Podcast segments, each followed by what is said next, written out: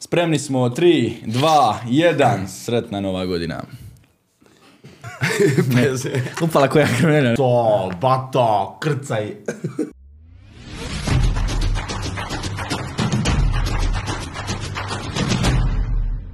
I veliki pozdrav svima ljudi, dobrodošli u novu epizodu Davkasta. U današnjoj epizodi s nama specijalni dvojac. Ekipa ljudi koja je počela tako nekako spontano, a došla do takve popularnosti. Ekipa koju ste jako dugo čekali u ovome podcastu i vrijeme je bilo zapravo da ih ugostimo. Kako je tekao njihov put od nule do kule, danas ćemo saznati. S nama tu u studiju seksi superstar iz Crnog Ceraka i Lacku. Ekipa, dobar dan! Ćao. Dobrodošli, Jesam, braćo, u. Davkas podcast. Drago mi iskreno da ste napokon došli. E, pa znači, koliko se dogovaramo oko podcasta, ja, ja, ja mislim seksi više dobio traume od mene, bukvalno. Ali dobro, ja sam me zvao, možda i pre, jel pre nove godine? Ja mislim Je, da brat. E, da se se pre- zahvalim odmah, brate Čirkoviću koji je tamo reagirao kad je trebao i odmah je seksi se javio tu i, i skontali smo se, evo sad se, brate, potrefilo da imate nastup ovdje u Goldenu Mostaru. Ajde odmah krenemo možda od toga, od, od tih aktualnih vijesti, onaj, kako vam se sviđa Mostar? Došli ste eto tu realno kraju u kojem niste do sad bili, Pa da, da, da. onaj, kako vas je dočekala publika, jeste zadovoljni sa svime? Jeste, mislim, nismo, ni, ni- nisam znao što je način ni šta da očekujemo, nismo bili što ti kažeš ovdje nikad. I mi smo vidjeli pa šta je u backstage-u smo sedeli, čuli smo na pesme ono koje se pušta DJ kako reaguje, znali smo da će da bude, da, znali smo da će da bude, stvarno bio dobar nastup, ono, svaka čast publika, doći ćemo opet. Mostar znači onaj obe, obećavajuće ispunio sve. Da, da, da, da, da. Drago mi iskreno. Recite mi onaj, kako ste?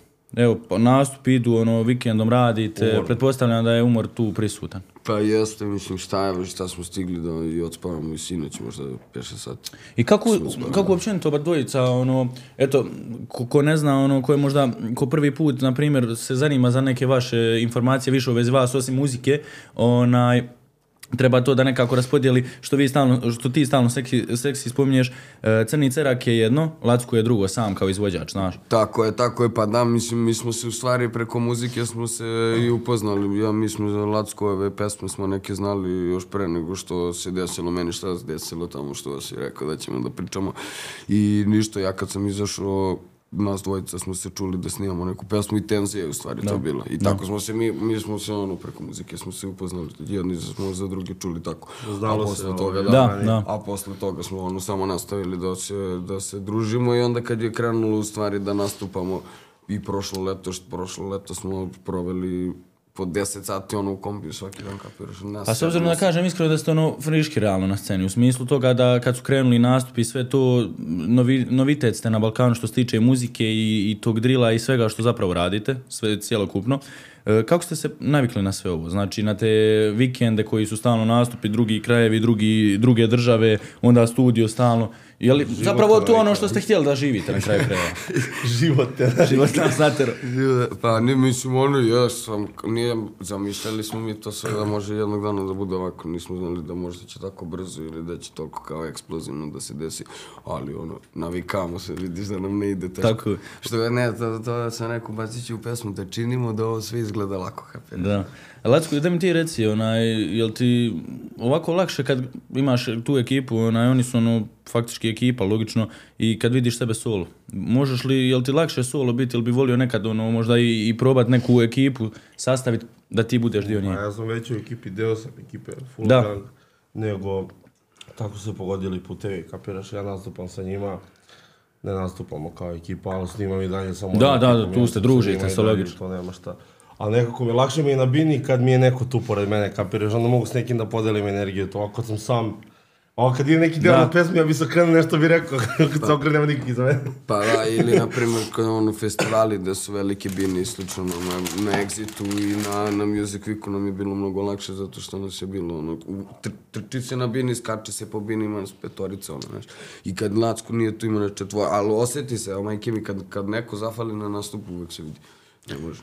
E, ajmo se vratiti onaj, e, malo što se kaže u prošlost, malo više, onaj, jače, e, jer opet sam rekao, novitet se ljudima na Balkanu, ono, svi ti ljudi u nekoj starosnoj dobi, možemo reći slobodno, od nekih tamo 15-16 godina do tamo neke 30 i koje godine, stvarno su obožavatelji vaše muzike. E, kako je uopće došlo onaj, kako, gdje se zapravo javila kod vas ljubav za muzikom? Je li to negdje bilo u, u djetinstvu? Je li to spontano došlo? Jeste li vi uopće mogli sebe zamisliti u budućnosti ovdje gdje jeste sada, kao muzičare i kao osobe koje će biti e, na neki način, znači, možda uzor u muzičkoj karijeri drugima, smo izvođačima? i čekali, ne? Zato smo i krenuli valjda malo. Nije, nije, pa mislim, ono, ja stvarno se neče, kad sam bio klinac, kao razmišljao sam o tome, ono, da se vratim sad u treći, četvrti razred, kad sam slušao Beogradski sindikat i Bad Copy, ono, Pun gas i Prti BG, i da me pitaš šta, šta bi voleo da budeš kad porastiš, ja bi sto postao ja, kao reper, kapiraš, ali ja nisam zamišljao to da izgleda ovako, znao sam da tu niti ima para, niti bilo šta, samo kao, ono, voleo bi da jednog dana snimam muziku. I tako sam i probao, ono, bez veze, pisao pesme neke kući, ono, koji svi krenu pušta, ono, bit neki na YouTube-u, boom bap 90 hip hop kapiraš, ono, krenu tu da pišem nešto što inače nije mi loše išlo za prvu, kao prva, druga i treća pesma, peta, stvarno ja vidu, to je to, ovo treba da se kao isforsira i ništa krenu polako. Šta evo ima već, koliko ima, ima, sad je 2023 Ja sam 2017. napisao prvi put neku pesmu, znači sad će eto Pa dobro, to je relativno friško ako ćemo gledati ono, na Pa neki mislim, način. dobro, da. Znaš, ono, u smislu, um, kad, kad ti gledaš vamo te starije repere i i te Jeste. priče, oni su stvarno ono tu old school. Ali pomeli ste i na neki način, znaš. Jeste, ali znaš šta je, zato što mislim, tu vi, vidiš kako to i izgleda nekako, ti reperi, njima je trebalo i godina i godina da oni prvo probiju tu muziku, da uopšte se, znaš koliko je njihov posao Da. težak, kao da ti... I drugčije da, vrijeme bilo ako ćemo gledati, gledano. Nisu i imali prilika danas, I kao što mi reperi imamo su tad svi. bili underground i ajde ti, nastupa i tamo gde nastupa, na primjer, Darko Lazić ili Mile Kitić ili tako neko, kapiraš, oni su Da. to radili, sad mi samo idemo tamo gde oni svi nastupaju, kapiraš, idemo za njima, tako da E, reci mi, Lacku, lakše. reci mi Lacku, koliko ti je, uh, s obzirom ono, starija si ekipa, pretpostavljam slušao si, onaj, imaš uzore iz starije te old school uh, rap trap onaj, ekipe, koliko, koliko zapravo onaj, si se ti sa svojim, svojom muzikom, sa općenito no- ovim žanrom novog vala, talasa muzike prilagodio svemu tome. Jel vidiš, osjetiš neku razliku između tih, ne znam, tamo ekipe koja je bila od Foxa i ostali do, do sada vas kao novih onaj trap rap izvođača? Čuje se razlika zato što kapiraš samo ono... Od cijelog tog mi smo, mi smo odrasli na toj muzici pa se onda čuju uticaj te muzike, ali promenila se znatno muzika od, ne znam, 2000, kad je Fox izbacio Trap Guru, Trap od 2014. do sad, to je 10 godina. Promenilo se to. Znači, sa, uvek je muzika na osnovu onoga na čemu odrasteš. Da. Mi smo, brate, ja sam isto kon slušao Bad Copy, Beogradski sindikat, ali nekako, baš to što sam slušao, ja ne repujem tako isto, kapiraš danas. Jel vam se teško prilagoditi tržištu danas? Koliko danas tržište zapravo zahtjeva puno? Kad ti gledaš ono, 90% ljudi uh, kad gleda ono, gledaju ti treperi, reperi, općenito izvođači guraju komercijalu. A, nije A vi ste da- ekipa da koja zapravo tržište, brate. ide, sa, uh, ubacujete kroz uh, te tekstove svoju realnu priču, Napraviš život. tržište, ja? Pa je bukvalno što kaže Lacko, napraviš tržište, mislim, mi smo, ali tako smo mi radili, mi nismo se nikad nešto hteli da se mi mnogo prilagodimo, ja smo u nekom trenutku kad je već krenulo, kad smo ono, mogli za sebe da kažemo da smo deo estrade i to, i onda smo krenuli da opet našu muziku, ali kao radimo na komercijalan način, ali i dalje tvrde i dalje pričamo iste stvari, to ti je na primjer ono od CC3, kapiraš, ne možeš da kažeš da smo se mi ne znam kako prilagodili, da smo izbacili ne znam koju komercijalu, tako da mi smo radili našu muziku, pa je na kraju ispalo da, da postoji tržište za tu muziku, ali mi nismo se ono gledali prema tržištu. Nije zbog tržišta snimljena muzika, nego Da, zbog ljubavi da, tako je, Pa je tako je, pa da, da. A Onaj, kažu seksi da čovjeka zapravo formira karakter, a kad gledam tebe i kad usporedim tvoju priču gdje, u prošlim epizodama gdje si pričao e, od takvog života i, i, i takvog načina života stvoriti ovo danas što imaš je, stvarno trebaš imati čvrst karakter. E, vjerovatno publiku naravno koji mene prvenstveno zanima e, tvoje djetinjstvo. Kako si ti odrastao, odrastao si u tom svom kraju, u svom društvu, e, drugačije rastao nego drugi tvoji možda vršnjaci. Kako je to sve zapravo teklo? Pa da li, mislim, nije ono, nego je kapiraš, taka, malo je loše sve to globalno svaćeno, zato što ja nisam imao sad, ne znam, nija koju tešku životnu priču, niti sam se ja ne znam koliko kao isticao sa svime time, nešto od ostalih, ja sam samo imao u stvari normalan život. Okruženje koje sam ja imao oko sebe, tako to što sam ja radio, nisam sad ja bio ne znam koji ne, i ne znam kakav bandit, ali to, to okruženje koje sam ja bio tu, to je bio normalan život. Tako da u stvari pogrešno je to sve svaćeno kao da, da sam ja sad imao ne znam kako te, ni ono, ja sam na primjer odrastao, imao sam, roditelji su mi se voleli, imao sam ja da pojedem i da popijem, nije mi ništa falilo, nije mi bilo hladno, ali imao sam samo za osnovne potrebe, nisam imao za ono, hirove neke ili tako nešto, falilo mi je to nešto i onda zna se kako svi, to nešto što mu fali, kako svi hoće da dođe do toga. Mislim, meni je to nekako normalan deo odrastanja. No. Tako da, ono, ja sam samo u javnosti to kao ispričao i uspeo to u stvari da pretvorim u, u, kao muzički u to da ljudi hoće to da slušaju, da hoće da o tome priča, ono šta ja znam. I napravio sam od toga, da kažemo, karijeru. Nisam od toga napravio karijeru, ali je to deo moje karijere svakako. Je, ali realno kad ono, gledaš z- s te strane, stvarno trebaš biti karakter da, da se izvučeš iz svega i, i da opet se ne ponavljaš i ne ulaziš u iste stvari u kojima si napravio grešku i, i kreneš dalje ono, uzlaznom pustanjom. Dobro, to jeste, ali to ti mene kao uvek ložilo, kapiraš, ja si ti to slušao, ono 50 Achieve Kifa, kapiraš i to ti meni uvek bio gas kao banda, levo, desno, ide se po zatvorima i onda se ono muzika, uspe se u muzici i to je to. I još se povede sa sobom, još ono peše 7, 8 bandita, da i oni uspeju u muzici, da budu tu, da nešto rade, da budu obezbeđenje, da voze, da šta god da rade. I ja sam u tome nekako od početka maštao i onda mi je to sve kao, nije mi bilo teško da se... Lacku, ti iz Promeni. totalno drugog kraja, iz totalno neke druge priče, onaj, ali, ali sa, sa, sa ekipom kasnije tu. Što se tiče tebi detinstva, kakav si bio kao mali, kako je, kako je društvo tebe okruživalo i, i, i koji su to neki tvoji ideali i ciljevi bili? Ja kad sam odrastao, brate, u, u selu jednom koje je 70 km od Beograda i onda sam ja, kapiraš, ka, kako je krenulo interesovanje za muziku, to je krenulo jako rano dok sam bio u osnovnoj školi. Još i sam bio jedini onaj koji je, znaš, ja dođem u školu i kao, i, kad će nova pesma, znaš, kao, i onda mi je to, baš zbog toga sam se onako nekako osjećao ceo život kao da, kao da ne pripadam tu i ne treba nikada da pripadam tu i onda me je to nekako, samo sam se odvojio od cele te priče i onda sam se, kapiraš, zatvor, nije, se, zatvorio u sebe, ali se zatvorio u sobu i onda krenuo da pravim tako neku muziku i to sve da izmišljam i onda sam došao do dokle sam došao. Koliko si u tom trenutku mogu uopće biti shvaćen od, od okoline i društva, ono, e, ja sam samo klinac koji želi raditi muziku i ono nešto što voli, a drugi te ljudi ono popreko gledaju, jer znamo da su ljudi puni predrasuda po tom pitanju. Pa ne, ja Čim nisam radiš imao problem sa tim, zato što ono, imao sam, kapiraš, ono, Kevu koja me podržava, zato što sam ja bavim muzikom brda već, i ono, to mi je samo bilo bitno da me moji podržavaju, da i on, Keva mi izgurala, kupila mi opremu i to sve što mi je trebalo za početak, tako da, ono, imao sam tu olakšicu, bar, ono, za start. Kad si već spomenuo opremu, onaj, oba dvojicu baš tu bacite se, koliko je danas zapravo potrebna dobra oprema da bi uspio? Ili stvarno potreban ono talenat i želja, jaka oprema može i do 200 eura, brate, pa I dok se ne ono, probijemo. nije do opreme, nego da, da, A što je najče, stvarno, nije, mislim, ono, do opreme nije, zato što, evo, na primjer, mi smo imali, uh, mislim, nismo imali problem. Kad smo, pre, kad su nas zvali Cobi i Rexona da, da radimo sa njima nešto u Basivitiju, to je stvarno bio mnogo nivoa iznad zvuka na koji su naša publika do tad navikli. Mi smo još uvek bili do tad, ono, underground reperi. I stvarno, u Ferrariju baš je bilo dosta negativnih komentara za Ferrari, zato što ljudi nisu navikli na taj čist zvuk, ali smo vremenom, jebi ga, kroz sve ove pesme ih doveli do toga da se naviknu na čist zvuk. Ali da, da kao, doći da, da te čuje mnogo, ono, široka publika, da li ti treba oprema dobro ne treba ti.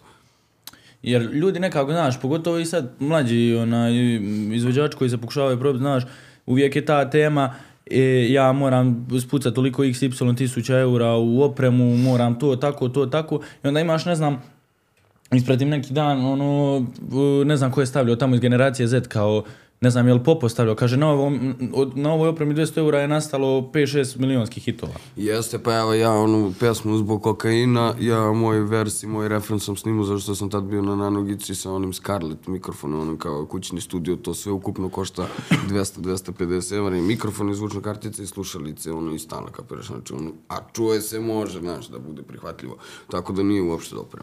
Malo prije što sam te htio pitati, onaj, pa smo skrenuli na temu opreme i svega toga. E, Crni Cerak i, i, općenito vaše društvo, ekipa i, i sav taj kraj, vi ste na, familija bukvalno, znaš. Koliko je danas e, potrebno ima takve prijatelje pored sebe, za, za, za posao i kojim se ti baviš, a i općenito u životu, jer ono, znaš, nekad dođe moment da stvarno ne možete sami sve. Treba, treba imati ekipu koja će preuzeti neke stvari na sebe. Naravno, pa to ono, to ja uvek pričam zašto je nama, mislim kao zašto smo ovako nekako na brzo i za kratko vreme od kad je krenulo da se dešava sve ovo postigli, zato što nas ima, do, ima nas petore, to jest četvorica nas i još Lacku peti sa nama. Stvarno raspodele se i obaveze i bude ti mnogo lakše. A pogotovo ovako što smo mi imali ono, od podršku iz kraja, od, od prve pesme niko nikad nije ono rekao, a vi ga reperi kao šta vi radite i slično, nego od prve pesme i Armanijeve, pošto smo nas dvojica prvi to kao krenuli Crni Cerak, pa do dana današnjeg ono svaka pesma je podržana i sve su kritike uvažene, mi smo uvek ono prvo pustimo pesmu u kraj da vidimo šta kažu, pa onda ide na YouTube. E, prije karijere i prije svega onaj, da čujem kako su vam nastala umjetnička imena, Seksi, Lacku. Možeš ti isto ako, ako, onaj, ako znaš već priču i za, za, zanima mamu i za onaj, dobro Bibo, ono znam, radi, pretpostavljam prezme, tako Da, tu, da, da. ali Armani, Vandrej, ekipa ta, odakle, odakle tako kreativna imena? A to Odakle? ono, pa u stvari, nijednom od nas nije sad kao ne znam koliko izmišljeno ime. Ja sam ono, iskoristio nadimak, pošto sam imao, meni je majka dala ime Relja da bi me ljudi zvali po imenu, imam milion nadimaka, znači kapiraš, ono sve što počinje na re, mi je, neko me zove drugačije. I brate, od svih tih nadimaka kad sam krenuo, ono kao, ajde šta mora da stavim neki od nadimaka da mi bude kao umetničko ime i razmišljam stvarno, ako jednog dana kao sve ovo što je danas, najbolje da izaberem seksi, a to su nek su stvarno zvali ono baš, baš najbolji drugari jer sam bio mnogo mršav. I onda kao reksi seksi, kapiraš, bilo je samo seksi. Pa da.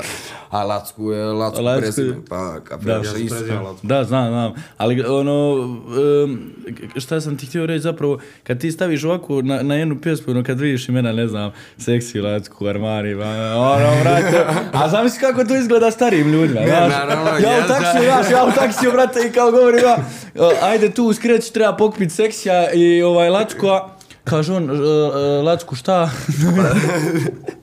To ti kada, pa ja mogu zamislim kad neka baba čuje onog da se lik zove seksi. A znaš šta mene jučer li govori, ja pričam kao ono, ono stariji čovjek i, i sad mu ja ispri, pričam ko gost je vam tamo i kažem ja seksi, kaže ovaj šta, kažem ja seksi, kaže šta je to neki kompleks niže vrijednosti. Ja ovako gledam pa ljudi znaš ono jednostavno imaju, imaju svoja umjetnička imena. Ti kad bi sad gledao općenito balkansku ono scenu i kad bi gledao sva ta imena ono Dobro, ali dobro, mislim, ono, mi stvarno nismo, ja mislim da ne treba, ali dobro, ne mogu ni ja sad da pričam svima kao je raditi isto kao mi, zato što mislim, mi smo stvarno uradili kako smo mi mislili da treba i pošlo nam je za rukom. Ja mislim da sve ljudi treba, pa i to kao biranje imena koje hoće da im bude kao umetničko ime, da treba ono, po, ne znam, po sobstvenom nahođenju nekako šta oni misle, ali ne treba to izmišljati kao mali ove, lil ove i to kao ja ne ugotim. To, to, na primjer, baš ne ugotim. Gdje starta priča vas dvojice kad se upoznajete općenito kao ekipa? Kako i na koji način? Mnogo alkohola. Da, kod, Dunke, kod Dunkirice u studiju, da, pa ka, kako se beše zove, si stadio mi mozak studiju, i, a i na Tinkart uh, studiju za tetoviranje kod naše braće. Ja se tetovirao nešto i nešto smo se nas dvojica kuckali, desi šta si, ja mu rekao i on kao ajde sedam u kola, krećem i došao tu i ništa, tu smo bez veze smo nešto zabavljali, zapili se. Ima slika, Ima, brate. da, pada je sneg. ujutru, došao sam, tad je pao sneg, to mart bio, jeste? Da. Mart pre dve godine. Brate, ja došao ujutru oko pet, Znači, ne veraš kako sam došao, mrtav pijen, dono još rakija ovako i dolazim, imamo sliku nas dvojica, on je tek tetovirao ono crni cerak, Da, da. piše, i ja skino gaće ovako, morate se mi slikali kao crni cerak hulagan, kao smešno je bilo. Da.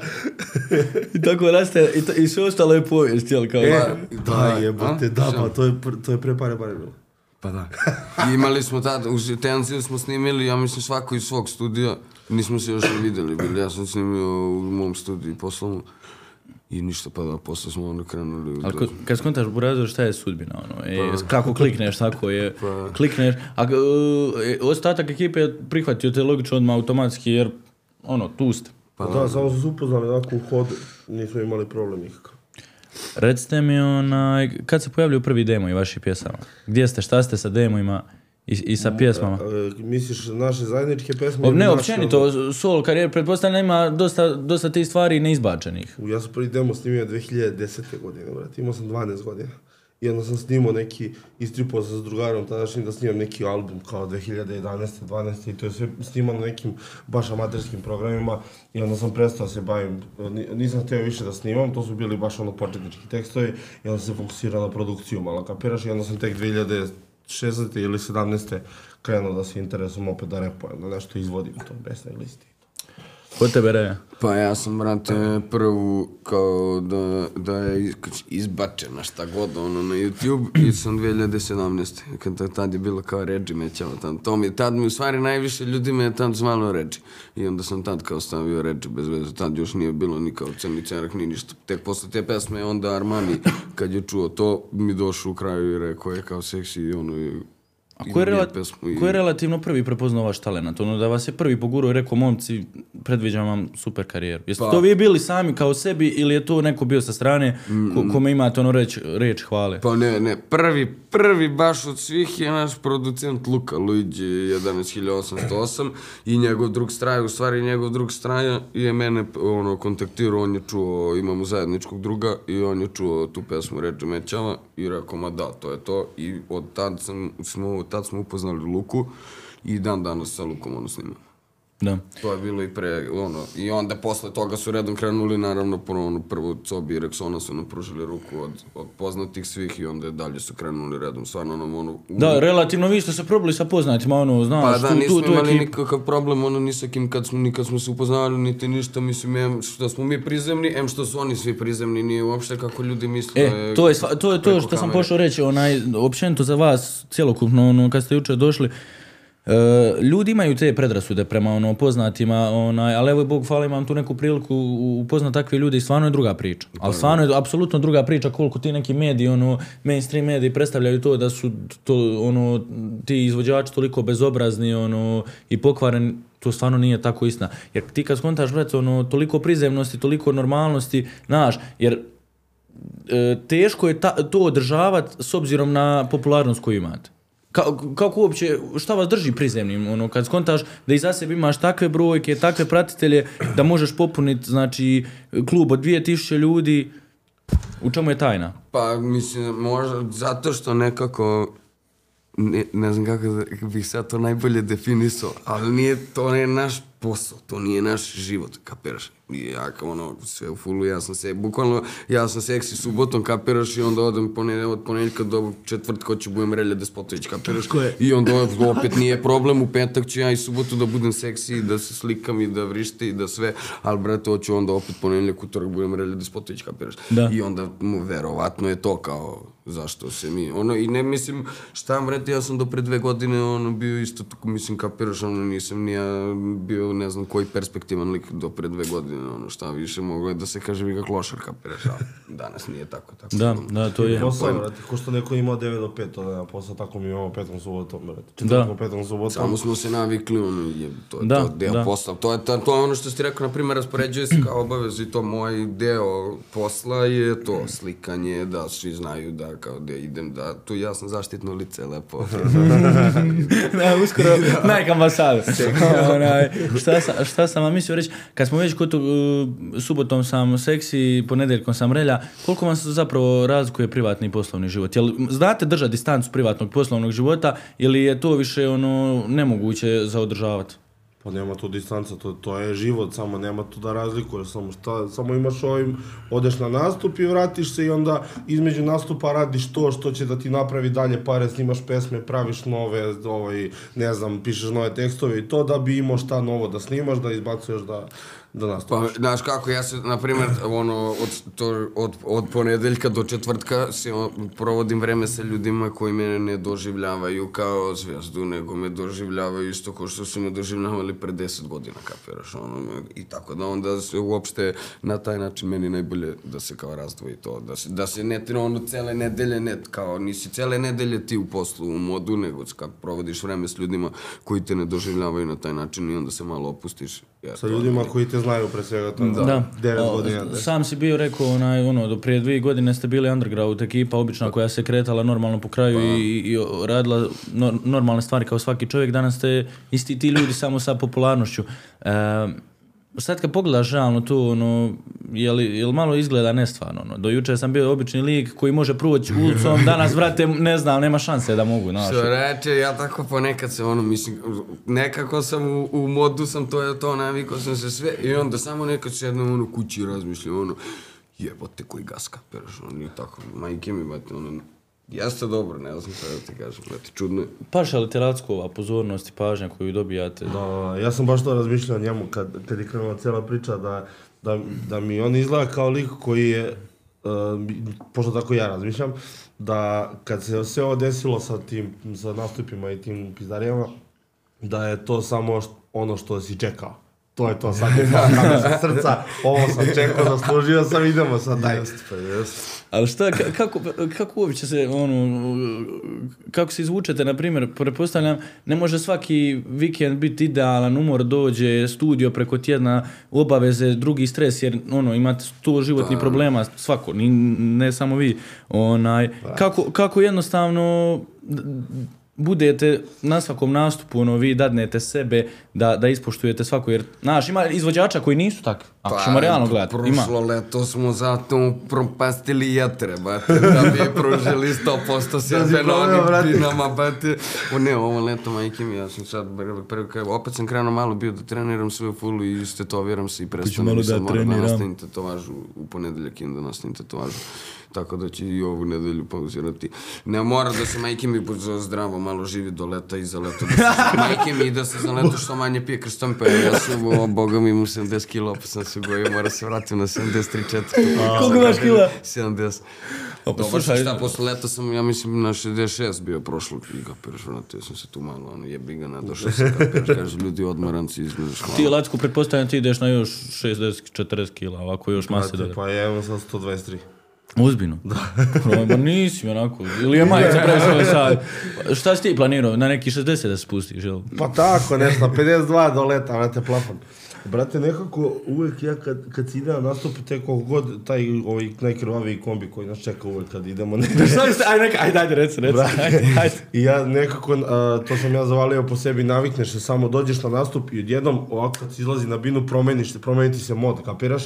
I onda tih sat vremena koliko traje blok, promeni se skroz i nastupaš i odjednom se završi to i kad se završi to, onda si pregura najgore. Htio sam pustiti ovdje. Ja bi iskreno to radio u subotu ujutru. ne, ne, ne, ne, ne, ne, ne, ne, ne, ima dio, stani, stani, moram to pustiti. Pitanje prije toga, stani. kombijem, oni idu, oni Mercedesima i ostalo. Tako da, brate, ja bi iskreno to radio. E, kaže seksi, mi idemo krljavim kombijem. kaže seksi, ne, ne, ide glaso nas, zovem ja seksi, a seksi Ne, kasnije ne, ne, kaže, uh, ne, ja rekao, nući vojaž su krenuli, ne znam kaže, ja rekao, E. Buranzeru, nući vojaž stižu za 5 sati Mercedesom, Buranzeru, kombijem, bate, mi stižemo krljavim kombijem za 10 sati, dok nas sedmorica svi stanemo da pišemo. Sedmorica dok se svakom prepiše usput i ostalo nije isto kako da se kaže nić. Što mi idemo nekim krljavim kombijem, oni Krljavi kombi, to ti Kaže, kaže, idemo neki, šta je fora s kombijem, bala, šta je, šta je s kombijem fora, krvavi, krljavi, ne znam šta je više, brate. Sjedi, brate, Šta je mesarski kombi, brate. To ti je od našeg vozača Duleta izraz, krljavi kapiraš, ono, ali stvarno je kombi, mislim, nije krljavi kombi, nego, brate, nekako mi ga tako doživljavamo, kapiraš, to je naš, Ja ga doživljavam da se pošli u, u 11 iz BG, do što se sad tako ga ja ne trebam nikakav doživljaj To više. ti je naš čardak ni na nebu, ni na zemlji. Znači, budućeno mi ti se kapiraš ono kao treba da se nađemo na zmaj pumpi Pum. U 12, da se krene do pola 1, to znači da se poslednji stiže u 1, da se u meku naručuje, kapiraš onda da se jede, dok to sve potrebe pola sata, 45 minuta, kreće se tek ono u 2, kapiraš. Brate, ja kad sam, e, kontam, vidi vamo rezervacija, 7, 8 rezervacija, samo vas, brate. Rekao je, trebam ja na autobus, onaj, onaj školski, brate, ajmo, ću, ću, kroz Ne, mosta. a dobro, stvarno se negde, on- ono, nekad se desi da gazde klubova nisu upućene, znaju samo da su neki crni cerak popularni i onda dovedu nas i onda tako kad izađe pun kombi, ono, nas sedmorica, smorica, pa kao koliko vas je, pa burazir, nas ti pet samo nastupa i šest diže, ono, a bi na fazom dva, kapiraš, ono, ništa nam, pa dešavalo nam se, stvarno ima klubova da su mnogo male bine predviđene za jednog do dva izvođača, ono, Lacku sam dva izvođača. Ide dole, znači mi se ganjamo jučer po liftovima, brate, minus tri gore, diž ga dole na nulu, kad vidiš samo, a ja ne vidim ništa, bijele mačke, kad vidim samo ispred se ovako crno idu ovako šepuri, brate, petorica, ja rekao šta je ovo, druže moj, mi ušli, da bre, on mi ušli na lift, vozimo se gore dole, pa onda ne znamo koji sprat, pa smo videli smo da ima neke zaključane dugmiće, pa smo sve otključane dugmiće, kapiraš, na sve smo spratovi izašli da vidimo i onda smo mi vratili da uđemo. A na, ti nas, brate, zoveš mi pošli u kafić, zoveš ti nas kao, e, tu smo za dvije minute. Ja, drži dvije minute, to sekcija, dole u garažu se spušta iz nas, ispred nas policija s rotaricama. I kako mi idemo iza nje policija ispred nas s rotacijama. A, katastrofa. Uglavnom, onaj, šta sam vam mislio reći, Koliko, je, koliko, koliko vam se teško organizirati? Pretpostavljam da ima uvijek neko se po, počačka na putu, ono, Ma, ne, ne, ne ne. možete se svi slagati u isto vrijeme. Pa mi ajde nešto, znači nema to kao da se čačkamo, ne, mislim, ona, kao čačkamo se, navrćemo se mi međusobno vrištenje u kombiju, kapiraš, nikad ni, baš se redko desi da se putuje negde i da kao se on u kombiju čuti, da je sve vreme mirna atmosfera, ti ono, baš kapiraš. A Ne, kad imaš bandru u kombiju ne može, ne može da bude mirna atmosfera. Bandra, ume, da kapiraš, znači, bili smo u Makedoniji i sad Biba i ja ležemo da spavamo, ne znam koliko je sati bilo, tipa nešto 4-5 popodne, tek smo stigli, hoćemo da odspavamo, da se probudimo uveče, ono za nastup se u fulu se istuširamo na vreme. Ležemo u 4 popodne, Bandra nešto priča, čujemo ga u sobi pored, a tu su bili drugari neki naši iz Makedonije, budimo se posle ne znam koliko, 4-5 sati, ono uveče fazon, i brate, otvaramo oči, čujem Bandru i dalje iz druge sobe, kapiraš kako priča i dalje, drži slovo, kapiraš, moram za ne, ne može nikad da ti u kombi. Bože, da. A šta sam ti mislio reći, jel se događa tako da i Bibu često zaboravite na nastupima ko sinoć? Burazeru mislili vi došli, Dobro, znaš šta se nama bre dešava? Bandru smo zaboravili na pumpi u Crnoj Gori. A, ne Da, da da majke mi, čujem. znači, ne, pa Da ne, ne, bilo, on je, nešto smo bili, on je išli, da smo išli dvoje kola, ja mislim. Dvoje kola smo išli, ili tako ili kombi?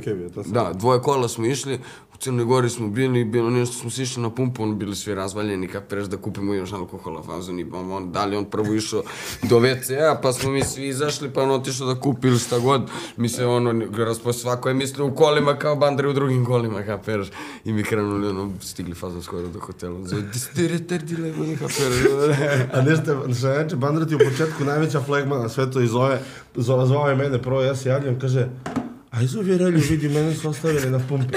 I onda kad nema rešenja, on onda krene da urla, kao ja. Jučer do, došli do Goldena u, u re 4 km, brate. Nema bibi. on, Biba? on plače u taksiju. A, slušaj ovo. Pa Ušli na kružnom u toku mi kao pratimo taksi, kru, idemo sad na kružni tok. Vratimo se u krug, ono, ko je lud. Vozač, brate, vozač napravi četiri kruga u kružnom toku, a gori vozač napušen, kao ovaj se opalio smjer. Znači, a bibe nema nigde, brate, zovi bibu, gdje je biba, nema bibe nigde. Ušao do hotela da ostavi nešto i Uš, Uš... ušli mi, brate, u Golden, kad eto ti bibe negdje iz backstage, izgleda jako dobar, dobar, dobar, dobro je, dobro je, kako je moglo biti, dobro je, brate. Ali dobro, pa realno, mislim, nemaš tu šta zamjerati, ima vas, brate, ono, oko vrtića i bukvalno, da se zaboravi šta ima veze, šta ima veze i da se zaboravi. Ko da vodiš vrtić. On, reci. Rekao, bukvalno kao da vodiš vrtić kad, kad ide nas, pa i majke mi koliko nas ide, sedmorica, osmorica. Ali niko, a ne, nego nešto o čemu se radi. Što, brate, ljudi koji su kao ono stariji od nas već u nekim godinama, kad se uvate sa nama u koštac, kapiraš, to je to, oni ko da su mlađi od nas, kapiraš, ono, veruj, mi menjamo, ono, majke mi, ljudi, o, mladalačku energiju brate. Da, ti, ti šta iz, to ti kažem, a i pesme, pogotovo, šta ti pronaš koliko sam provalio do ono, nekih starijih, ono, ćalaca, bandita, fazom da gotive našu muziku, zašto ih vraća, ono, kraj 90-ih, početak 2000-ih, Brate, bra, pet dana prije nastupa ovdje u Mostaru, znači idem kroz grad, samo ljudi, znaš, ne pozdravljaju se ono djeci, nego...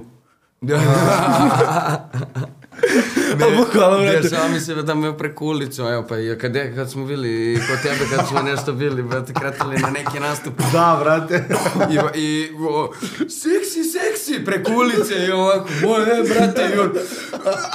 Kao, A ne, to treba poko pokret, ideš, ne ovako, nego... da, ali ja neko, neko, ono, mislim, kao prvo što ti je moje najobičnije bilo, ja ne znam u stvari kako je Kako to... ti izmeniš što? Ako je ovo ovo, ako je ono, ono, A ono. ne, neko- a to ti kažem, ja to, to se slu, kao, to On- on je publika tako, brate, on- usvoji on- kao... On je baš ono spontan lik. Prekrsti ga, kapiraš, to publika, Publika uzme, uzme, znači ja da, nisam ništa treba. specijalno radio, ja sam prvi put to kao izvalio kad smo CC1 snimali, vidio sam da ovi UK drillovci kao mlate rukama, kao kolju nožima i ja kao tu u spotu mlatio rukom i kapiraš o stolom i to da, brate, svaki put kad ide neka pesma, ja ono, e, kapiraš, mlatim.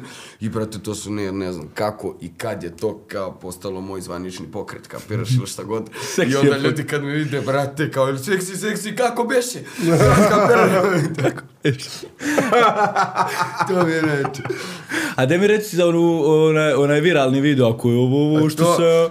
Pa da, a to sam u stvari pričao ne za isto za nešto kapiraš neki društveno korisni rad što nisam, pa sam išao na nešto 20 dana i onda kad sam vidio kapiraš, pošto sam kao bio sam u- uveče u je to kao samica, prvo pa ujutro onda ideš u normalnu sobu, ja to nisam znao, on upremio, kapiraš, nisam se ni raspitao ni ništa, samo otišao ovako. I brate, ja došao i kapiraš ono mrakče, ono da, ništa, kapiraš samica, kod da se, brate, on imaš tu čučavac, imaš krevet i ništa, ko za krevet za masažu, još jedan pored i klupa i stolica.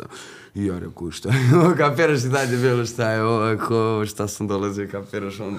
Ne, znači, gdje se god to kre, gdje se god to krenem, ta je priča, onaj, to, o- pa oko da, toga. E, kad si, kad si već to spominjao taj, onaj, e, taj period života, pretpostavljam naravno, naravno da ti nije drag i da jednostavno, ali na neki način je lekcija ako ćemo gledati.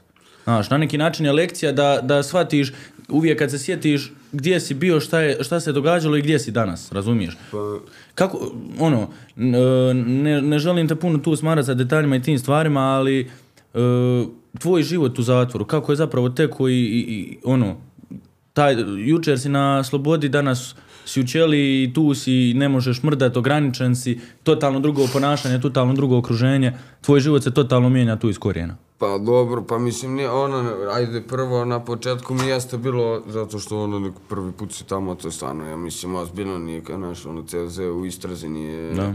izdržavanje tamo, je, naš, drugačija malo priča i, i drugačija su malo i pravila. I ništa prvo, ono, prvo mi je bio stvarno, ono, nisam se prvo odmah tek na početku uklopio, jer su već, došao sam na blog gdje su ljudi koji su već, ono, neki su tu i godinama, neki su tu, ono, skoro godinu dana već unazad, svi se oni već dobro poznaju, a ja sam tek došao za ono nešto u suštini smešno, kapiraš, i svi su znali da ću, znalo se da ću kad tad da izađem i da neće da budem kriv, nego da sam tu bez veze, samo je bilo pitanje koliko dugo.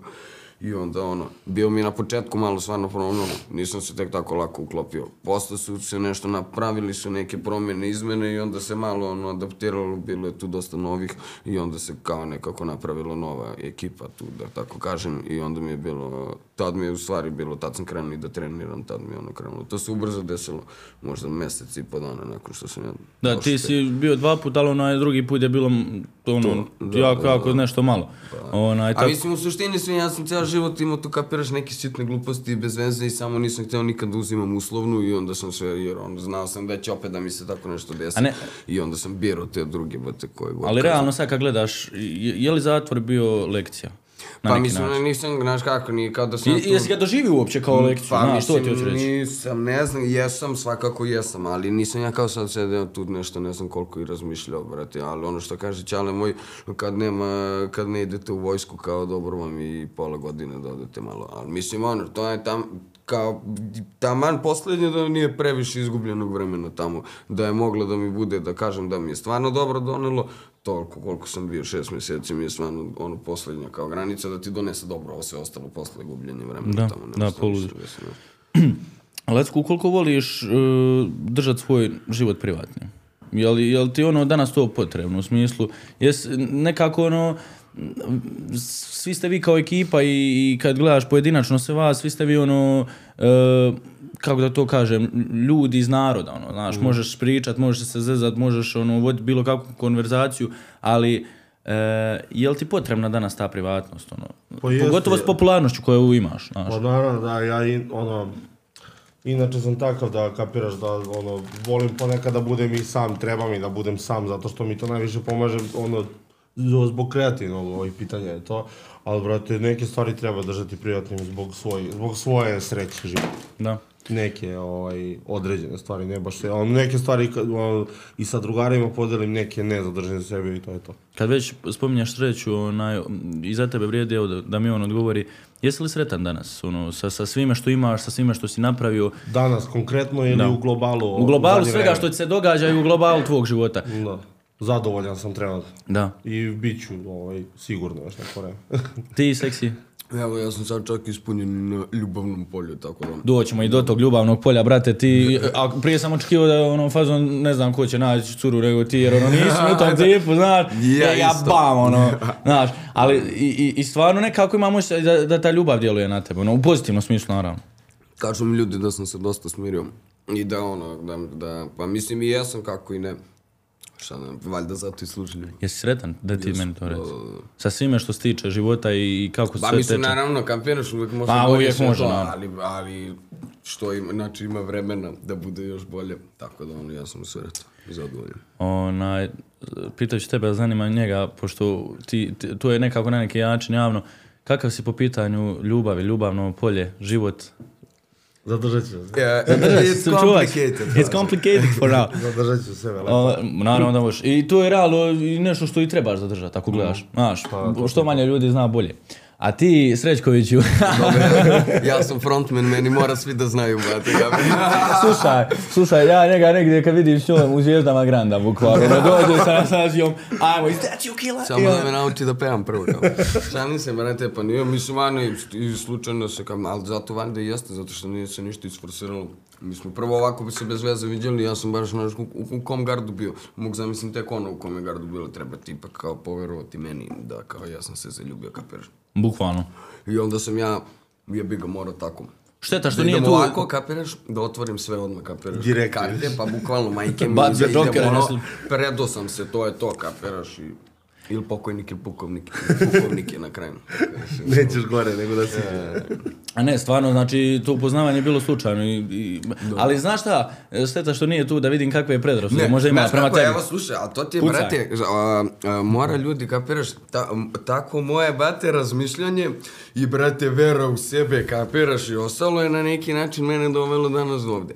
Znači, ona ti je bila, a, okačila fazon sliku da je u Budvi i, brate, stavila pesmu Ja sam tvoja lutka, ali ona seksi, kapiraš? I ja sam rekao, ma da, to je to, ovo je za mene, kapiraš, ona zna da smo sinoć nastupali, javio se tu odmah desi, evo me u toču, kapiraš, kao, aj bleš, ajde, kao, a nismo se do tad poznavali. I, brate, otišli, tad smo se našli prvi put. I nismo, ni ono, tu ništa nije ni bilo. Posle, kad se završila letnja sezona, smo krenuli ono da se viđemo i eto. Kako si onaj, zadovoljan njenim uspjesima što se tiče i muzičke karijere? Vidim stvarno da cura baš gura, ono, i, I jeste, ima pa talenat. Sad, sad ona treba da Aizi Albino će da je rade. Albino? Da, da, da. Albino, tata će bio da je rade- ovdje, znači... Pet pesama valjda će da je urade, tako da ono sad će ispotove, ona da grua pred leto, pa jebe ono treba i njoj sad.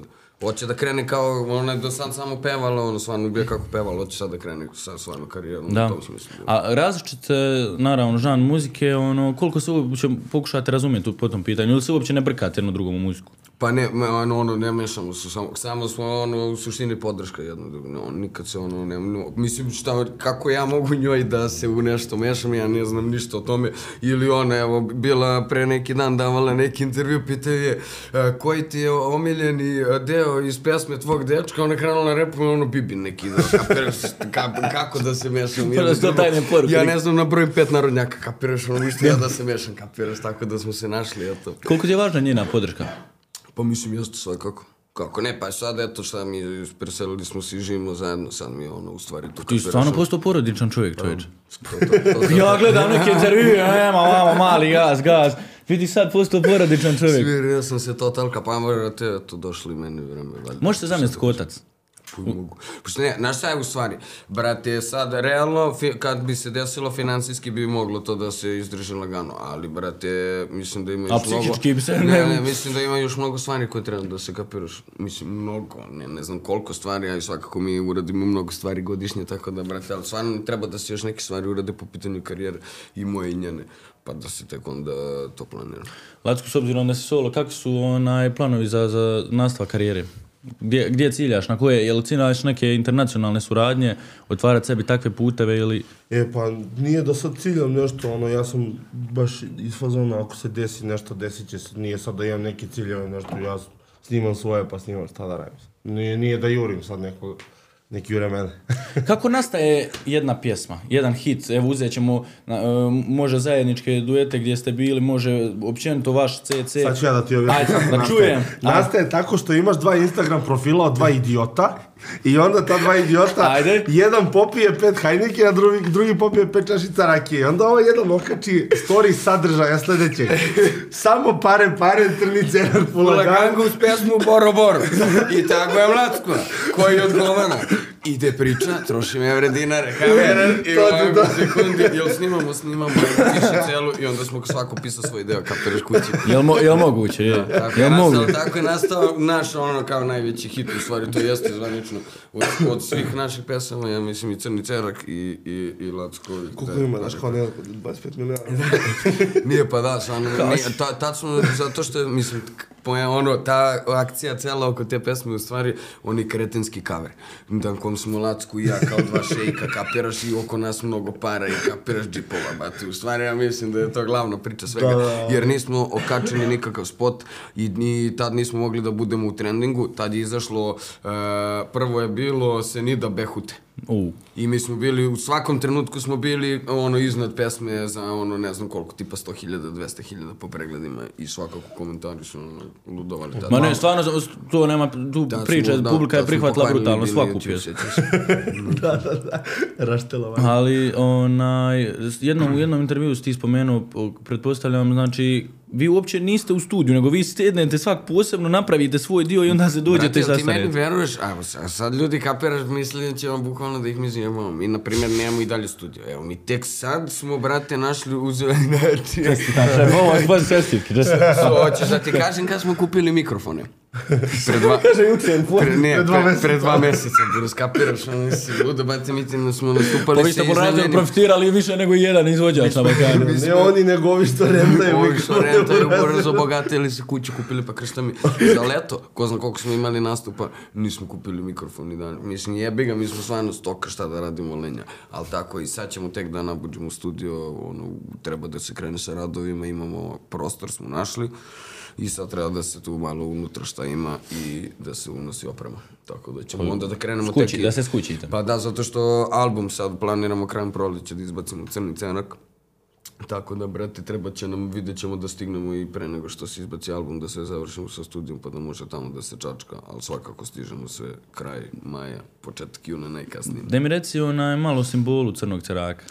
Pa mislim, to Ptice, je... To je a, ja, Gavran i to, ali to je nekako u stvari. Ja, na primjer, eto vidiš, nisam to znao da je ta fora Gavran i to, da je to u stvari zatvorska fora. I onda sam ja shvatio, kad sam otišao u CZZ, ja sam provalio da pola nekih tih ono fora koje mi koristimo u kraju da su u stvari zatvorske fore. Tako i, na primjer, Gavran. Po, kao fora za Gavrana je narobio se ko Gavran. A mi smo to u kraju pričali kao, ono, gde, gde su ovi Gavrani, kapiraš, i slično. Bete, aj zovi ovo Gavrana, ne mi se Gavranišeš, kapiraš, Ja- ja, tad je ono ostalo Ja stavljam neki dan Gavrana na story, znaš, onaj, i, i, i koincidencija, znaš, trebao je, trebao je klinac vama nastupati, imat podcast vama tamo, nebitno, i vi u tom vrijeme. I sad, brate, na, u mene na Instagram direktu haos, znači Ja. haos, brate. Seksi, lacku, eto ekipe, ovi vamo se deru, onaj, jel nekako ono, jel vas miješaju sad, pošto i, i, i onaj je klinac, dok je bio klinac, ko- koristio tako to, te ptice za zaštitu. Znaš za to, da on ima gavrana. On, Da, on i dalje ima, on koristi njega i kao Đorđe danas. Gavran. Jes, jes, ima, on ima koristi to, to mu na početku pesama ima. Ma ne, njemu je uvijek Gavran, njemu je to zaštitni simbol. Pa da, znam da od uvek ima to. Da, on- ono kak... Ne znam što ja nisam znao, mislim nisam nešto... Ali baš je to fora što brkaju, to mi je krivo, nekako ono, e, st- stvarno ja, ja uvijek kad vidim Gavran, ono, sjetim se vas, ali onda ono, ima to, baš što si rekao, klinac na početku pjesme ima taj zvučni efekt Gavrana. I onda ono, ljudima napravi baš konfuziju, ne znaš je li on, je li on, to je malo Malo, ono nemam pojma, ja već ono koliko vidim, kao svakako su ljudi počeli, mislim, nama je to i, i logo je naš Gavran, tako da ljudi svakako vezuju ono, Gavran za nas. A ja nisam, mislim, ka, da se, se ne shvati pogrešno, nisam slo, kapiraš, jer ja taj deo kad se trep pojavio kod nas i to tek, ja sam taj deo zaobišao, znao sam sve te ljudi, znao sam ko je klinac, ono, on je tad bio najpopularniji, ali ja stvarno nisam slušao tu muziku, jer sam ja uvek volao tvrdu, ono, muziku. I dok manje više mi nismo, odnosno dok mi nismo nismo na neki način probili to tvrdo da sad ima stvarno toliko izvođača koji se bave tom muzikom i da ovi neki drugi su krenuli isto malo tvrđe da snimaju. Sad mi je tek ono mnogo nekako lakše da slušam muziku koja se danas izbacuje. Reci mi kakav je život sa nanogicom? Koliko je težak život uopće? Ne, nisam imao iskustva pa Šta da je te težak, brate? Išao, Šta je težak, sve ti donosi, ti samo sediš kući kao šalim se, brate. Pa nije, on meni, ja sam, brate, pisao, pisao sam scenario, brate, za nešto, to sam, brate, jer smo, meni je ta, na primjer, druga nanogica krenula, nakon što sam završio snimanje filma, evo ti kad... Sad ćemo to, ja isto, hoćemo Nakon obavezno. što smo završili snimanje to u Šamcu, meni je krenulo na nogice, onda sam bio u gasu oko filma, kapiraš, i onda sam ja krenuo da pišem neki svoj scenarij, planiram to svakako da mi, pošto su ljudi oduševljeni i ovi koji e, žive to o čemu sam pisao i ovi koji se bave filmom, pročitao je to Da. i ovi drugi režiseri i Pavle Mensar i ostali braća glumci su pročitali to, oduševili se. Tako da ću tome da se posvetim ovo leto i šta sam, imao sam taj mikrofon, ono što sam ti rekao malo pre. Tad sam, ja sam u stvari na nanogici zavalio autotune. Napravili su mi oni preset i ja naučio malo čačkam Fruity Loops da se snimam, da se seckam, da se tu namještam i ono, dobro mi je bilo. Kako su tvoji roditelji reagirali na, na sve te događaje koje se zapravo... Pa mislim u nekom trenutku su već i oguglali, ono, nema šta da nešto ih preterano potresa. Ja mislim da čak ni to kad sam kao... Općenito to majke nekako teže prihvaćaju, naravno. Pa da, ali uh, ja, ono, dosta je, mislim, nekako je, imam s majkom odnos takav da, ono, ono, u suštini sve zna. I ono, mnogo mojih drugara, na primjer, ono, priča moj kevi šta ne priča svojim kevama. Da. I onda, i onda ona nekako si znala spominjao. da će to da sleduje fasom. Da ti si spominjao ono da, da, da imaš tako bolji odnos sa majkom i da, da, da ti je lakše njoj ispričati te takve stvari. Da, pa, toga. da, pa, pa mislim, ono, to... Pa i kad realno gledaš, pogotovo u takvim stvarima, bitno je danas imati ono, potporu jest. roditelja za sve to. Pa jesu li oni danas, i, i općenito vaši roditelji kolektivno kad gledate, jesu li oni ono, zadovoljni s čime im se sinovi zapravo onaj bave? I, i, i, i ono, da. Da, su, da su tu s vama kao podrška. Da, sad da. Sad da, E, bukvalno. to.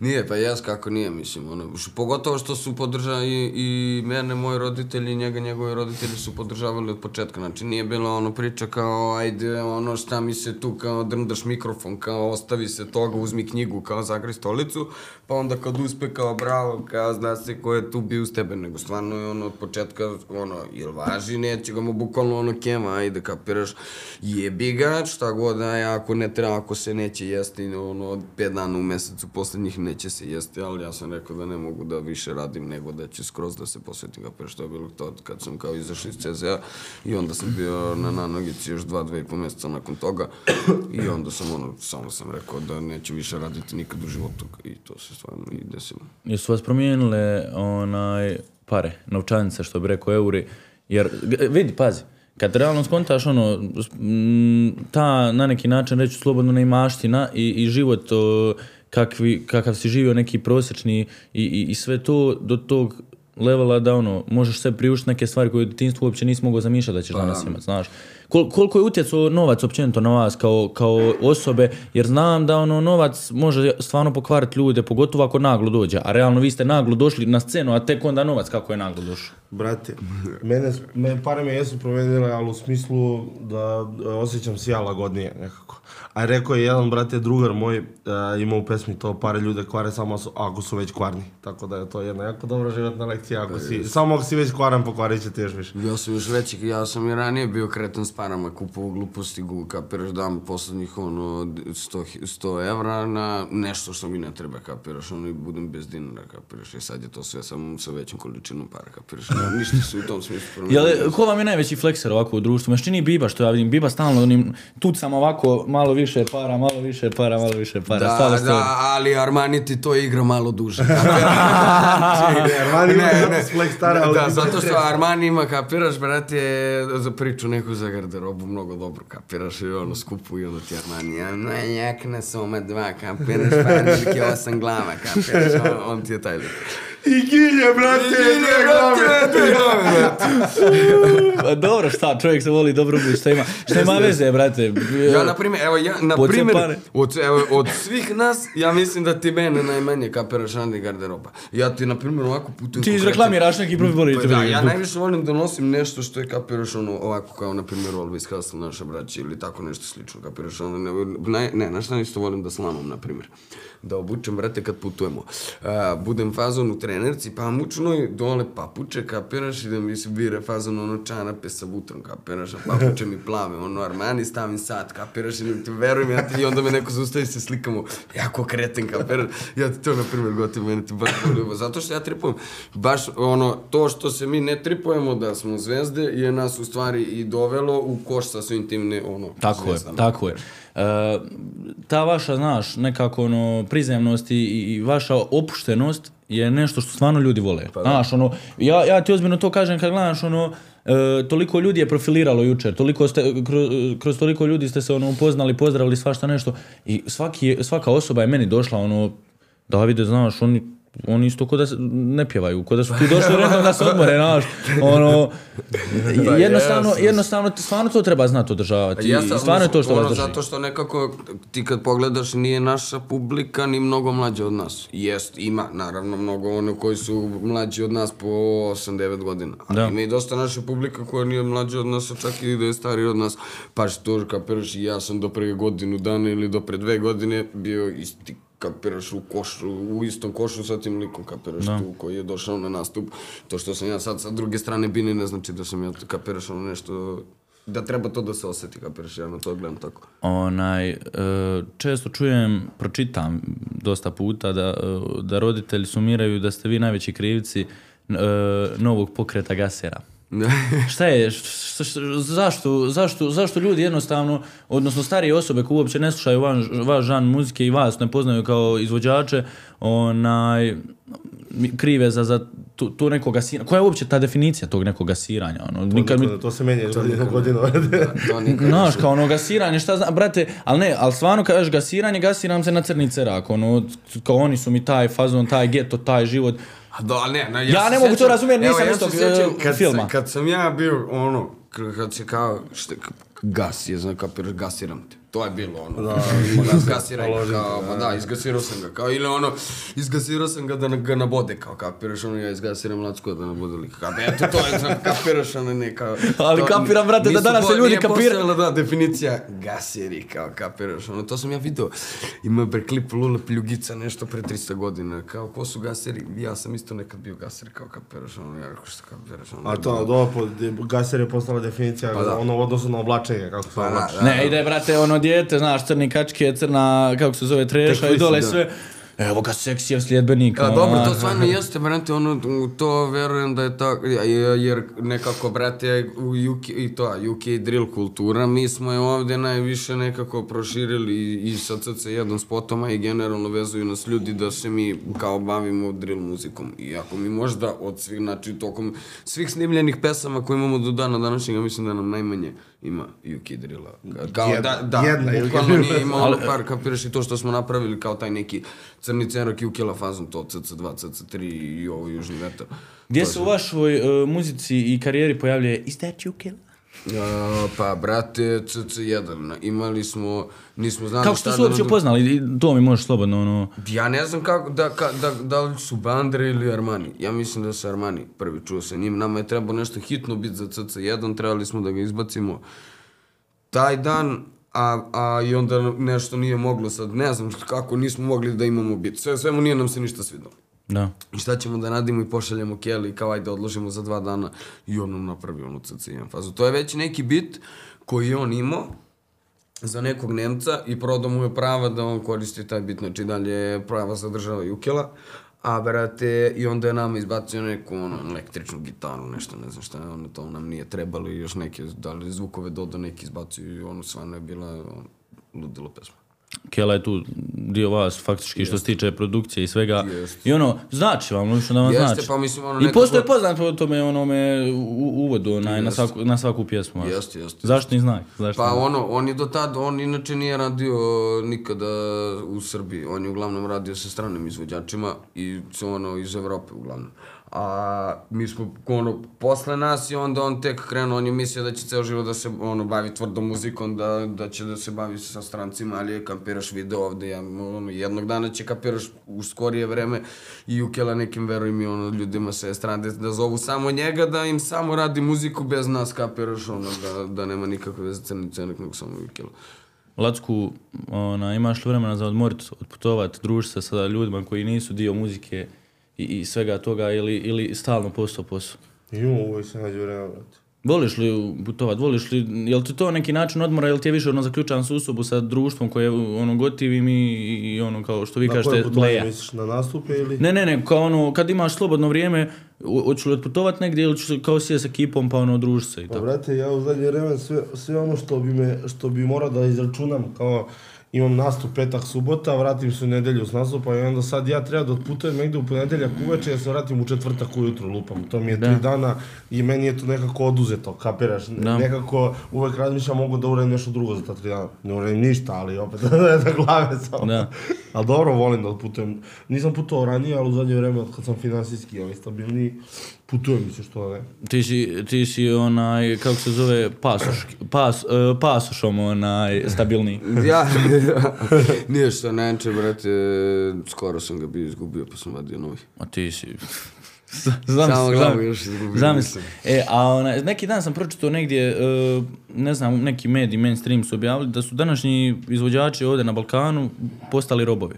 Baš ono to što si ti kao pričao, u smislu kao imaš petak, subotu, odradi, nedelju se vratiš umoran, nemaš vremena za, za život i sve. Jel taj neki vaš način života postao ono robovanje, bukvalno? Da, da, ja mislim da treba da nas oslobode pa da idemo ponedeljka do petka od 7 ujutro do 6 popodne, da ne, E, da to, ne bi ja da robovali. to je Ne, ne znam samo gde robujemo, da li u Švajcarskoj kao ili u Nemečkoj kao, kapiraš, ono, ne, ne, ono, Vi volite to što mi radite, volimo pa da da. pokapiraš, pritom ono stvarno iskreno, kad bi ja u životu, ono, mislim, nije kao ni da mi nešto vidimo, ali nebitno, odeš putuje, vidiš, kapiraš. Vidiš bio- Mostar, brate, Bio si, kapiraš, piše u eto, bili, pasošu, juče smo bili, da, bili smo sinoć do mosta otišli.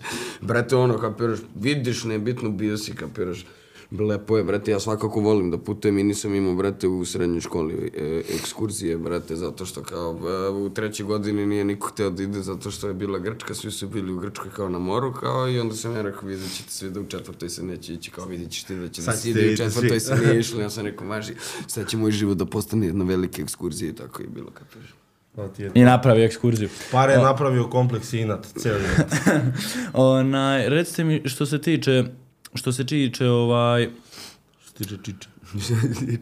ne ne, što se tiče nastupa, planirate li neke ovako održavati baš koncerte, arene i te stvari? E, te, te, vidjet ćemo kako ćemo i šta ćemo za leto, mi ono, gledamo, verovatno ćemo, pošto taj album kad budemo izbacivali, mislili smo da za leto napravimo pet veli, ono, nekih velikih koncerta po Balkanu.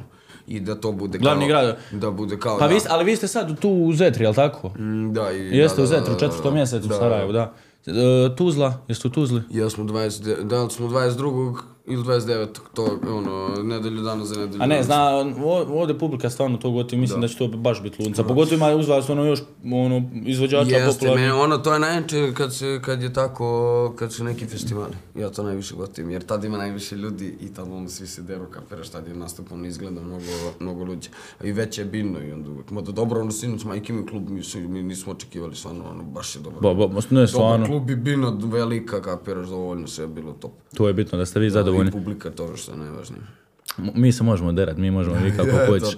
Onaj, e, što se tiče glumačkih karijera, što se tiče općenito glume, šta, okle, kako, znači znam da si prije godinu dana pričao o Indigu Da. i, i o svemu, sad evo izlazi, jel osmo, ne, kad, sedmog. sedmog, sedmog je kao ono premijera. da, premijera. ludilo, Daj mi, ovako ukratko, ko nije upratio, ko nije upratio, znači, e, ko si, šta si u filmu, koja je radnja filma i šta se događa uopće okolo tebe, kako si došao uopće na set snimanja i svega, šta se... Uh, pa brate, ono, u- ja sam u filmu uh, Nemi, brate, ba, tu bande, kao, mi smo deo, brate, ima nas četvorica bandita mladih, pošto se kao radi o sukobu generacija Indigo i Crystal generacija, sad ovi kao, naši stariji su, ne znam, 90 a mi smo 2000 to kapiraš u filmu, i brate, mi smo mlada ono banda, ja, Biba, Denis i Pavle, kapiraš, idemo tu, če, što kaže u scenariju, četiri mlada dilera se voze kolima, kapiraš, eto, to ti u suštini, ono, mi smo tu u filmu, ne znam, ono, imamo, pakujemo drogu, otimamo ljude, idemo na žurku. Standardni život, Kapiraš, sa njih- bukvalno, da, nije bilo mnogo teško za odglumiti. A, brate, pa ozbiljno. Ništa novo, A, brate, a došli smo do toga da snimamo tako što smo u stvari prvo trebali da radimo muziku, samo za film, i onda smo se upoznali sa režiserom, Lu- ludi režiser Luka Mihajlović. Brate, upoznali smo s njim kod nas u studiju i ništa. A, levo, desno, pa hoćete da igrate, hoćemo da igramo što to je to. U stvari, naš maješna priča, sećam se ja. Znači, brate, ja sam rekao prvo, hoću ja da glumim, on je rekao, a može levo, desno, ti ćeš da budeš, kao nije još bilo ime, bilo je da će bude, kao treba da bude, a ne može tihi, nego tako nešto, ja rekao, ne mi, može kao bomba. I kao, brate, Tyson, kao levo, desno, i onda je Pavle Mensur je prvo trebao da bude Tyson, a Tyson je trebao da bude lik koji stoji ispred uh, frizerskog salona i lupa macole. Ja kad sam vidio Pavla Mensura, ja sam rekao, brate, ovaj možda glumi samo da mu Biba lupa macole, Biba će da bude Tyson kape.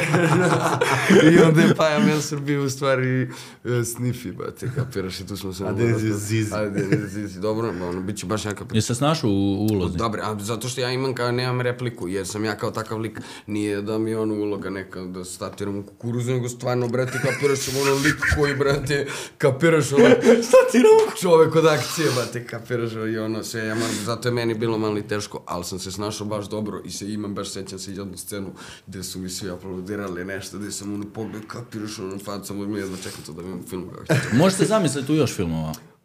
Pa da već sam ja što najče dobio sam ulogu i još jednom filmu glumim Pa brate. šta je bala ti vojaž jebote iz karijere, iz muzike od jednog Pa filma? ja sam se izložio kad sam kapiraš da, da ne mogu ja da čekam da me neko zove kapiraš za film, nego sam da krenuo pišem film. scenariju da će ja da budem glavna uloga kapiraš da, ali umeđu vremena te- u, nekom, u filmu o Džejevom odrastanju. Jeste. Ja glumim brate kurijaka u nekom flashbacku, ja sam neki domac u zatvoru. Jeste ispratili Rasin ovaj film što pravi autorski? Kao uh, svoj život u zatvoru. Pa ja ne znam da li to izašlo. Ne znam da li je to gotovo. Nije gotovo, snima se. E pa to, to, to. E pa to kažem, ne znam jeste ispratili, onaj, vidim, vidim stalno sad neka euforija oko toga, onaj, kao ono, uh, ne znam gdje je tamo, gdje je taj zatvor, jel BG valjda, onaj, i ono, kako, kako je tekao taj njegov život, to, možeš se zamisliti da jedan dan bude tvoj film, tvoj život u, u, ne znam, sat i po vremena. Mislim da bi to bila jedna, ali baš stvarno emotivna i dobra priča. Pa da, ali znaš kako, ono, ne znam, brate. znači, ja mislim Baš. da Lacko nam se rasplako, nemoj molim. Za thumbnaila. Ne molim. Pojedi leš neki. Brate, sjetio sam se nečega sad. Ne mogu da prestane da se zove Murat. On priča, ne slušaš što priča, ne mogu da se Ne bi, ne. Motel izgubljen totalno. Pa kao ono, to što sam, što sam ja krenuo da, pri, da pišem kao na neki način je, brate, ono, pove, kapiraš izmišljeno i događaj i likovi vezano za naš eh, generalno život i, i ljudi iz našeg okruženja. Ali da sad baš o sebi, sebi kao tu neki dokumentarac ne verujem da bi radio. Iskreno. Kriminalistički. Mogu bi neki akcije, ne kapiraš. Kod Mašana, Le, kod Mašana A. Lekića tamo. Ka, kad bi Vatija kao moj život bio film, to bi bila akcijona komedija, kao šalim se, švedski akcionik. šalim se, šalim se. Moj bi život bio jedan, te sad, moj Jedno polje bio, kukuruza. Moj, znaš koji, oni što možeš, childrensi što mogu da gledaju i tamo, kapiraš, to su dozvoljeni za sve, eto ti mu sad život, kapiraš, pa jeste, brate. Ne da me ne shvati neko pogrešno, ne smijem se njemu, nego sam se setio nečeg levo, ne bi verovali što čega sam se setio. ali- Smrde čarap, jel? Ne, brate, nego sam se setio, evo gledam, sad ću ispričati. Ajde. Gledam na sat i sad treba, treba smo krenemo pre pola sata i setim, Šta, računaš koliko mora? imamo, brate, neko foru. Što je sad ovo, imamo foru u kombiju da, brate, ako hoćemo da stignemo negdje, nije problem, može se krene kad hoćeš, samo će Lacku prvo da izračuna da mora da vozimo 764 na sat, kapiraš? I onda se on sad verovatno gleda ovako, aha, pola jedan, dobro, dobro, stižemo mi do 7 u Beograd.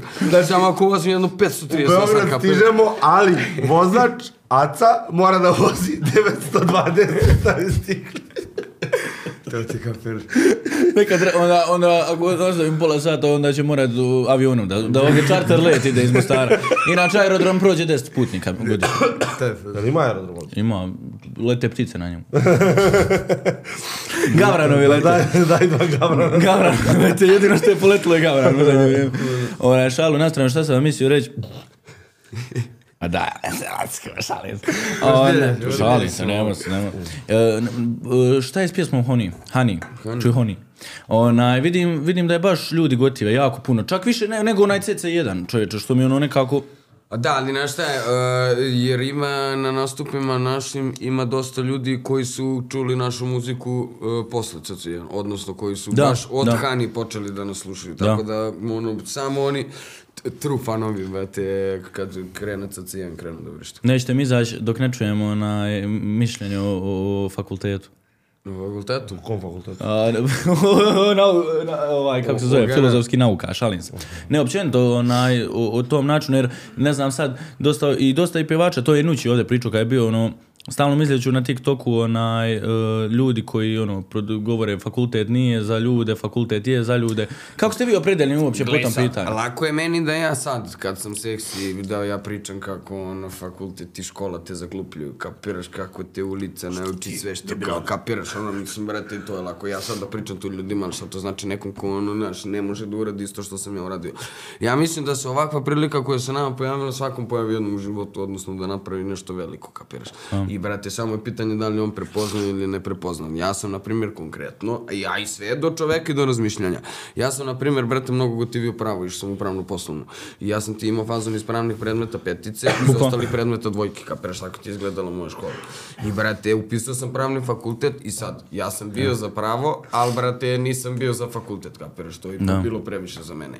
A ja sam od uvek pričao da ću da budem korumpirani advokat, kapiraš. Tako da, hipotetički, hipotetički, ja da sam završio fakultet, ja sigurno ne bi bio pošten, kapiraš? kapiraš? A sad sam kažem. Kapiraš, to ću da ti kažem, lako meni sad ja da budem pošten, kapiraš kad se ovo sve, kad ja mogu pošteno da zaradim. Ali, brate, kad, kad bi završio fakultet i kad bi bio advokat, ko zna koga bi ja sve morao da branim i šta bi ja sve morao da lažem i da pričam, kapiraš da bi leba. Vučićeva desna noga. Tako da, brate, ono, kapiraš, sve, sve do čoveka kako razmisle. A možeš i da ono završiš fakultet i da čamiš u kancelariji svaki dan, ono, da ti ceo život izgleda isto, da se zaposliš u isto film. Mislim, ima, kapiraš, i- ima ljudi kojima takav život mirniji, verovatno, više prija i odgovara, kapiraš, ono, odmah da sve bude ustanovljeno i da se to samo kapiraš ide normalnim tokom. Ja ne volim da mi život bude kapiraš ovako, nego volim da mi bude onako kapiraš. istina, Oko gore, da- a najjači oko gore. i onda, znači ovako, i onda ti kapiraš ga probi gore. E, Voliš tako, lakat, tako mora, brate. Voliš lakat. O, to. To je pra, puno, puno drogo, puno drogo. Lakat izdržao. Ona, ne, sad šalu na stranu jedno ozbiljnije pitanje. E, smatram vas u, u toj branši muzike i svega toga naravno uspješnim ljudima koji su pokazali da, da znaš, to nije bila sreća nego rezultati. Ono, jedno može se reći sreća pa- potrefilo ga, ali deset znaš, hitova izbacit je deset hitova i to je znanje. Koja je zapravo formula uspjeha u životu? Znaš, da ti dođeš i ono rekneš, znaš, to, i to je zapravo ono što mene čini uspješnim i što me je učinilo uspješnim. Pa nema tu šta sad, da, da imaš to, ja mogu sad da kažem, brate, ti ako imaš, ne Da, znam, znaš, znaš krive ti je fora, zube, znaš šta ti je burase, fora, šta ti je fora. A, znači, pustiš malo trepa, onda upališ autotune. Staviš, a da kapiraš? ima dosta Znači, autotuna. Kilo autotuna staviš i to ti je kapiraš ceo fazon. Nije, nije, ali nema, nemaš Brate- recept, brate, da kažeš sad ti nazovi se seksi, izbaci pesmu, ne znam, Da. mećava i, izba, i kapiraš. Nego, brate, samo se ne forsira ništa. Majke mi sve ono da tebi kapiraš. Ja ni jednu svoju pesmu koju sam, i- ono, ja sam, na, ra- kapiraš, ne znam kako ti objasnim. Ne bi sad izbacio nešto što sam napisao ili snimio pre dve, tri godine zato što smatram da sam od tad do danas mnogo napredovo. Ali me nikad nije ono sramota nečega što sam, kapiraš, snimio i što je na YouTube-u, na primjer, ili tako nešto, ono.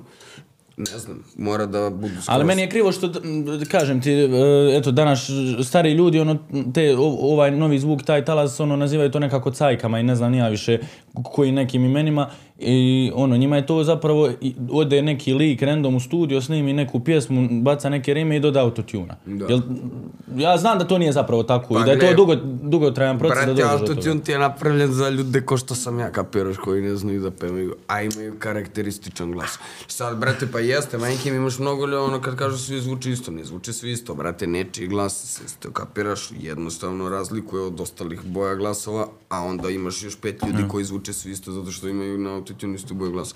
Tako da, brate, ono, kapiraš ti ako znaš da ga u, sa ukusom koristiš, meni je ono to skroz legitimno, tako da ne znam. Ja, na primjer, nešto ja ne volim, ne volim kad se repuje sa autotunom. Ja volim kad ti autotune koristiš da zapevaš, a ne znaš da pevaš, ne volim kad repuješ sa autotunom. Za kraj, onaj, oba dvojicu da vas pitam, gdje se vidite za pet godina? Za pet godina, što je najjače, ja verujem, brate, da Znači, samo ne u kombiju, brate. Samo, Samo ne u krljavom u kombiju. avionu da se vidimo, samo to je. ono, ono, ne, ne, ne, Lacko Air, znaš, Lacko Air. Nije, pa nemam pojma, iskreno, pet godina, brate, može, ne znam, vidjet ćemo kako bude, kako bude išlo tad, da li ćemo do tad da zasitimo. Vidiš se u muzici. Svakako se vidimo ono, u muzici i svakako ono, mi planiramo da od tog imena i brenda Crni Cerak se živi još dugo. Da ne, neće se... se- to završiti onda kad mi... Firma kao- radi, firma radi, Pa da. firma radi, to je bit. mnogo stvari koje E, ljudi moji, iskreno, jako mi je drago što smo se uspjeli ono, izorganizirati, go- dogovoriti za ovu epizodu.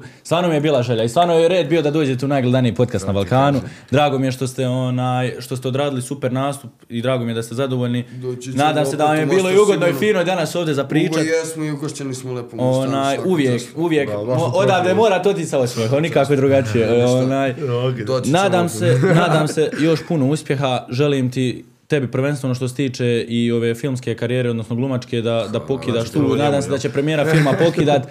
E, što se tiče Crnog ceraka, evo, ekipa koja je tu bila, onaj, koji su ostali u hotelu da bace oko. onaj, jebi ga.